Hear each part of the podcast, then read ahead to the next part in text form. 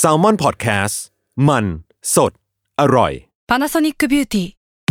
มากกว่าเครื่องเป่าผมด้วยนาโนอีเทคโนโลยีล่าสุดที่จะเปลี่ยนทุกประสบการณ์ที่คุณเคยมีนาโนอีมอยส์เจอร์พลัสเพิ่มความชุ่มชื้นให้เส้นผมหลังใช้งานมากขึ้นถึง 18 เท่า พร้อมชะลอการเฟดของสีผมสำหรับคนชอบทำสีผม ดูแลความชุ่มชื้นทั้งเส้นผม หนังศีรษะและผิวคุณ Panasonic NA0J มีเทคโนโลยีนาโนอีที่ care only you Wonderful อัศจรรย์ความโง่ เพราะคำถามโง่ๆมีคำตอบน่าอัศจรรย์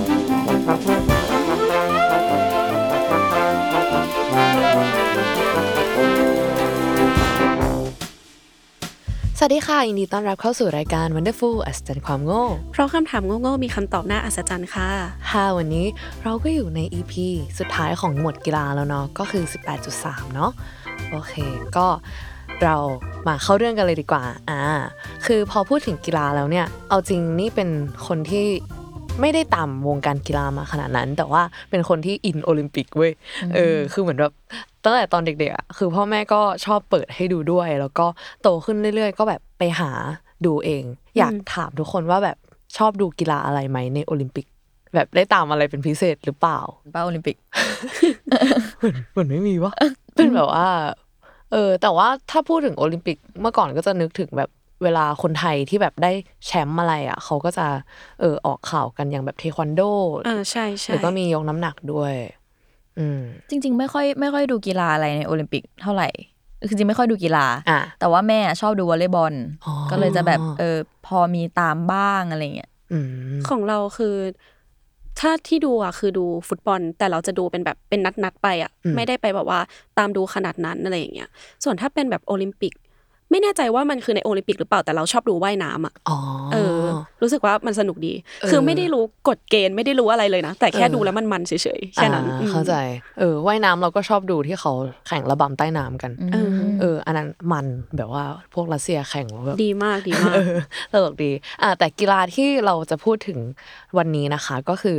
สเก็ตน้ำแข็งนั่นเอง ก็สารภาพว่าคือเมื่อประมาณสมัยม มปลายเนี่ยโดนกีฬาสเก็ตลีลาตกมา เพราะว่ามีแอนิเมะออกมาเรื่องหนึ่งชื่อว่า Yuri on Ice นะคะ แล้วก็เราก็ชอบเอ่อนักกีฬาคนหนึ่งมากๆ ในวงการก็คือคุณเอ่อฮานิวใช่คุณฮานิวยูซุรุนะคะ ก็เป็นนักสเก็ตชาวญี่ปุ่น ที่เขาอะได้แชมป์โอลิมปิกแบบ 2 ปีซ้อน แล้วเขาก็เหมือนแบบทุบสถิติ ในการแบบทำลายสถิติในวงการน้ำแข็งมากมายเลย ไม่ว่าจะเป็นแบบการแข่งขันต่างๆ ไม่ว่ากรังด์ปรีซ์หรือว่าการแข่งขันระดับโลกนะคะอ่าซึ่งเราไม่รอช้าดีกว่า คือเวลาเราดูการแข่งขันที่เขาแบบแข่งกันเนี่ยมันก็จะมีท่าหมุนตัวหรือว่าท่าเต้นหรือว่าอะไรต่างๆเนาะเราก็เลยจะมาเข้าคำถามกับวันนี้กันเลยดีกว่าว่าทำไมนักสเก็ตน้ำแข็งถึงหมุนแล้วไม่เวียนหัว อืม ทำไมจริวะงเพราะว่าแบบนึกถึงท่าปั่นจิ้งหรีดอะเออใช่นึกถึงแล้วเหมืก็อนแบกับนแค่แบบสามสี่รอบอะเราก็เออมึนหัวแหละใช่ ก็เลยแบบว่า เราก็สงสัยเหมือนกัน แล้วก็ไม่ได้มีแค่เราสงสัยคนเดียว เพราะว่าจากเอ่อในเว็บ CNN เนาะเขาได้บอกมาว่าในช่วงการแข่งโอลิมปิกฤดูหนาวที่ปักกิ่ง คำค้นหาว่า how do figure skaters not get dizzy อะเป็นคำถามค้นหาอันดับต้นๆใน Google ในช่วงอาทิตย์นั้นด้วยเลย ซึ่งจากการรีเสิร์ชบนเว็บ CNN นะคะ ได้เขียนถึงประเด็นนี้ โดยการสัมภาษณ์คุณแคทเธอรีนคัลเลนนะคะ ซึ่งเขาเป็นศาสตราจารย์ด้านวิศวกรรม ชีวการแพทย์ที่มหาวิทยาลัยจอห์นฮอปกินส์เนาะซึ่งเธอได้ศึกษาระบบการทรงตัว ของร่างกายอย่างละเอียดด้วย จากการวิจัยของเธอ เธอก็บอกแหละว่า ช่วงแรกๆของการฝึกฝนเนี่ย นักสเก็ตอะก็จะยังมีเวียนหัวอะไรอยู่ แต่พอเวลาผ่านไปเนี่ย พวกเขาอะได้ฝึกเพื่อมีกระบวนการในการหลอกสมอง ให้ชินกับความรู้สึกเวียนหัวเขาไปได้เองเว้ย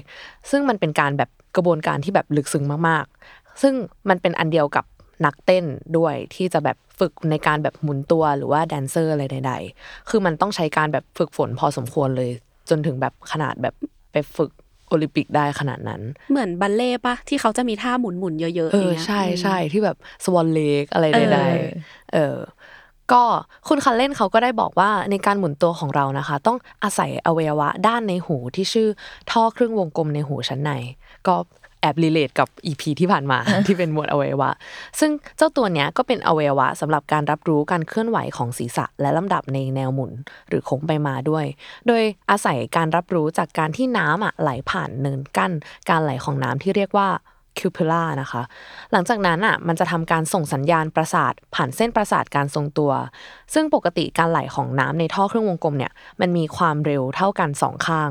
เวลาที่ศีรษะของเราเคลื่อนไหวเนาะ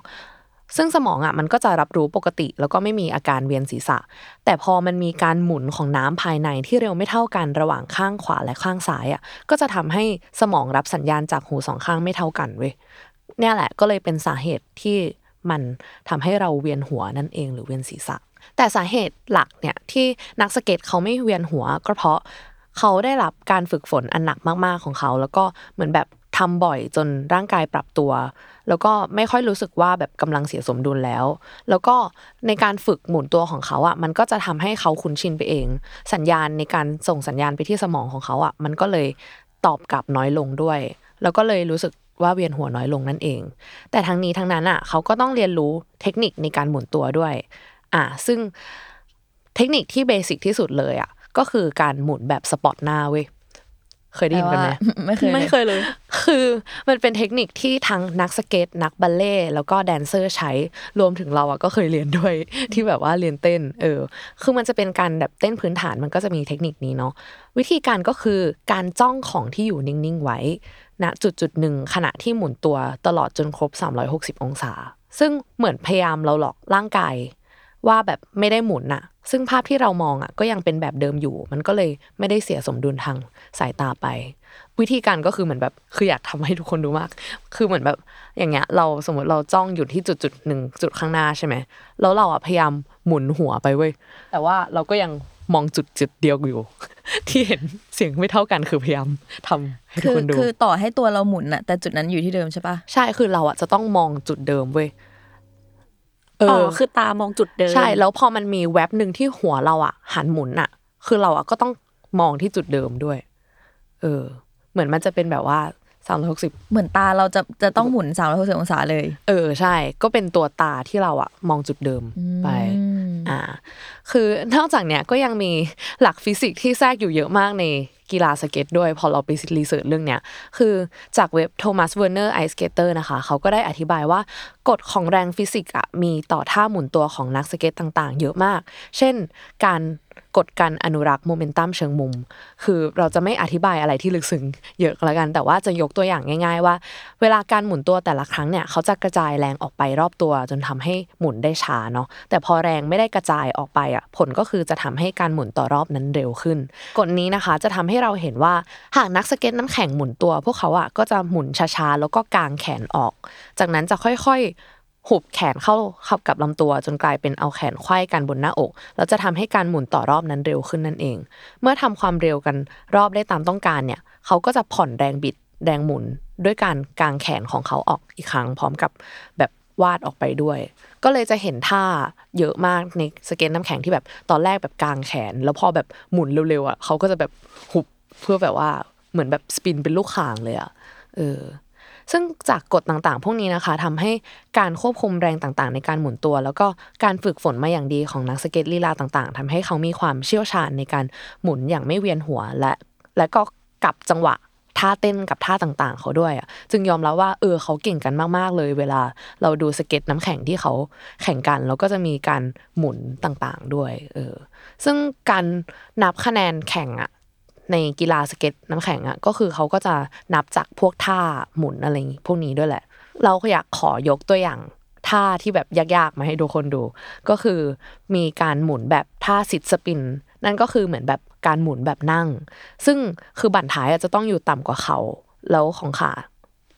เอาไหมบันท้ายจะต้องอยู่ต่ำกว่าเข่าของขาข้างที่เป็นจุดหมุน ซึ่งท่าซิดสปินอะจะเป็นท่าพื้นฐานเลยก็คือ การหมุนโดยที่คนหมุนอะเขาจะค่อยๆย่อลงมา แล้วก็ยืดขาไปรอบๆ แล้วเขาก็จะแบบหมุนหมุนๆไปด้วย ไม่นึกออกไม่รู้นึกออกว่าทุกคนเคยเห็นไหมเคยเห็นเคยเห็น เออ แล้วเขาอะก็จะหมุนตามเข็มนาฬิกา แต่มันก็จะมีท่าที่บียอนกว่านั้นไปอีกก็คือท่า flying sit spin ก็คือเขาอะจะจะหมุนแล้วก็กระโดดแล้วคือจังหวะที่เขาแบบ ลงอะ คือเขาก็จะแบบเหมือนจะต้องตั้งท่าตั้งแต่ตอนที่เขากระโดดอะ พอถึงพื้นเราก็คือวุบเออหมุนต่อไป อ่า ใช่ ก็ใด ๆ ประมาณนี้ก็จะเป็นตัวอย่างของท่าหมุนในในนักสเก็ตนั่นเอง ซึ่งมันก็จะมีท่าแบบหลายท่าขึ้นมาอีกอย่างเช่นแบบท่าเออ quad Axel หรือว่าอะไรในการแบบกระโดดหมุนสี่รอบอะไรอย่างนี้ อ่า นั่นแหละคือ เอาจริง ๆ ก็อยากให้หลายคนได้ไปลองดูท่าแบบ เออถ้าว่างกันก็มันจะมีแบบการแข่งสเก็ตน้ำแข็งเยอะมากมายเนาะเออ ก็ได้ความรู้เยอะมาก ไม่ว่าจะเป็นแบบเรื่องฟิสิกส์กับอะไร ในการแบบดูกีฬาแบบนี้นะคะ แต่สรุปเลยยังไงหลักการของการหมุนสเก็ตน้ำแข็งกับบัลเล่พื้นฐานก็คือจะเหมือนเหมือนกันแหละเออเขาก็ใช้ระบบฟิสิกส์เหมือนกันก็ใครที่เป็นนักสเก็ตผ่านมาฟังพอดแคสต์นี้ก็สามารถช่วยคอมเมนต์แล้วก็แสดงความคิดเห็นเพิ่มเติมได้เหมือนกันนะคะ แล้วก็เหมือนเคยถ้ามีอะไรผิดพลาดตรงไหนก็ เออขออภัยไว้ล่วงหน้าด้วยนะคะ อ่า ทุกคนคิดว่าไงบ้างไหมเอาจริงที่วีวันพูดถึงเรื่องแบบนักสเก็ตทำท่าอะไรเงี้ยคือปกติไม่ได้ดูสเก็ต แต่ว่าเห็นผ่านทวิตเตอร์มาตลอด เพราะว่าแบบเหมือนเขาเก่งมากจริงๆ แล้วทุกคนก็แบบแอดมายในสิ่งที่เขาทำอะอืมแต่นึกนึกภาพออกนะว่าแบบท่ามันแบบสุดยอด เออใช่ใช่ ตอนแรกที่แบบวีวันบอกว่าจะเอาคำถามเนี้ย เราอะแอบคิดคำตอบไว้ในใจว่ามันน่าจะเป็นเรื่องของแบบ ความคุ้นเคยเฉยๆ ว่าเออแบบเขาเล่นกีฬานี้แล้วก็ต้องฝึกซ้อมอะไรอย่างเงี้ย ไม่ได้คิดว่ามันจะมีเทคนิคอะไรที่เยอะขนาดนั้น แล้วมันก็มีเรื่องของทฤษฎีแบบฟิสิกส์อะไรอย่างงี้ด้วยเนาะใช่เออถือว่าแบบเจ๋งมาก เออ แต่ว่าเรื่องเออเทคนิคของการ spot หน้าเนี่ย เออเหมือนเคยมีคนมาแปะคลิปเหมือนกัน ว่ามีแบบ วงรายการเกาหลีอะเขาทดสอบโดยการให้เหมือน Super Junior วงแบบ Super Junior เข้าเครื่องหมุนที่แบบว่าเป็นยืนอะแล้วมันก็จะหมุนหมุนหมุนไปเรื่อยๆสามสิบรอบ ก็คือคนในวง Super Junior ก็คือจะพอลงมาแล้วอะก็แบบเวียนหัว แต่เขาอะก็ลองให้นักบัลเล่อะเข้าเครื่องนี้เหมือนกัน โดยการหมุนร้อยรอบ โดยที่นักบัลเล่อะก็ทำเทคนิคการ spot หน้าเนี่ยแล้วก็คือกลายเป็นว่าผลลัพธ์นักบัลเล่ก็ chill ไม่ได้แบบแบบเวียนไม่เป็นหัวไรเลย ใช่เพราะว่าเหมือนแบบเขาก็ได้รับการฝึกมาในการแบบฝึก spot หน้าด้วยอะไรด้วย สุดยอดจริงค่ะ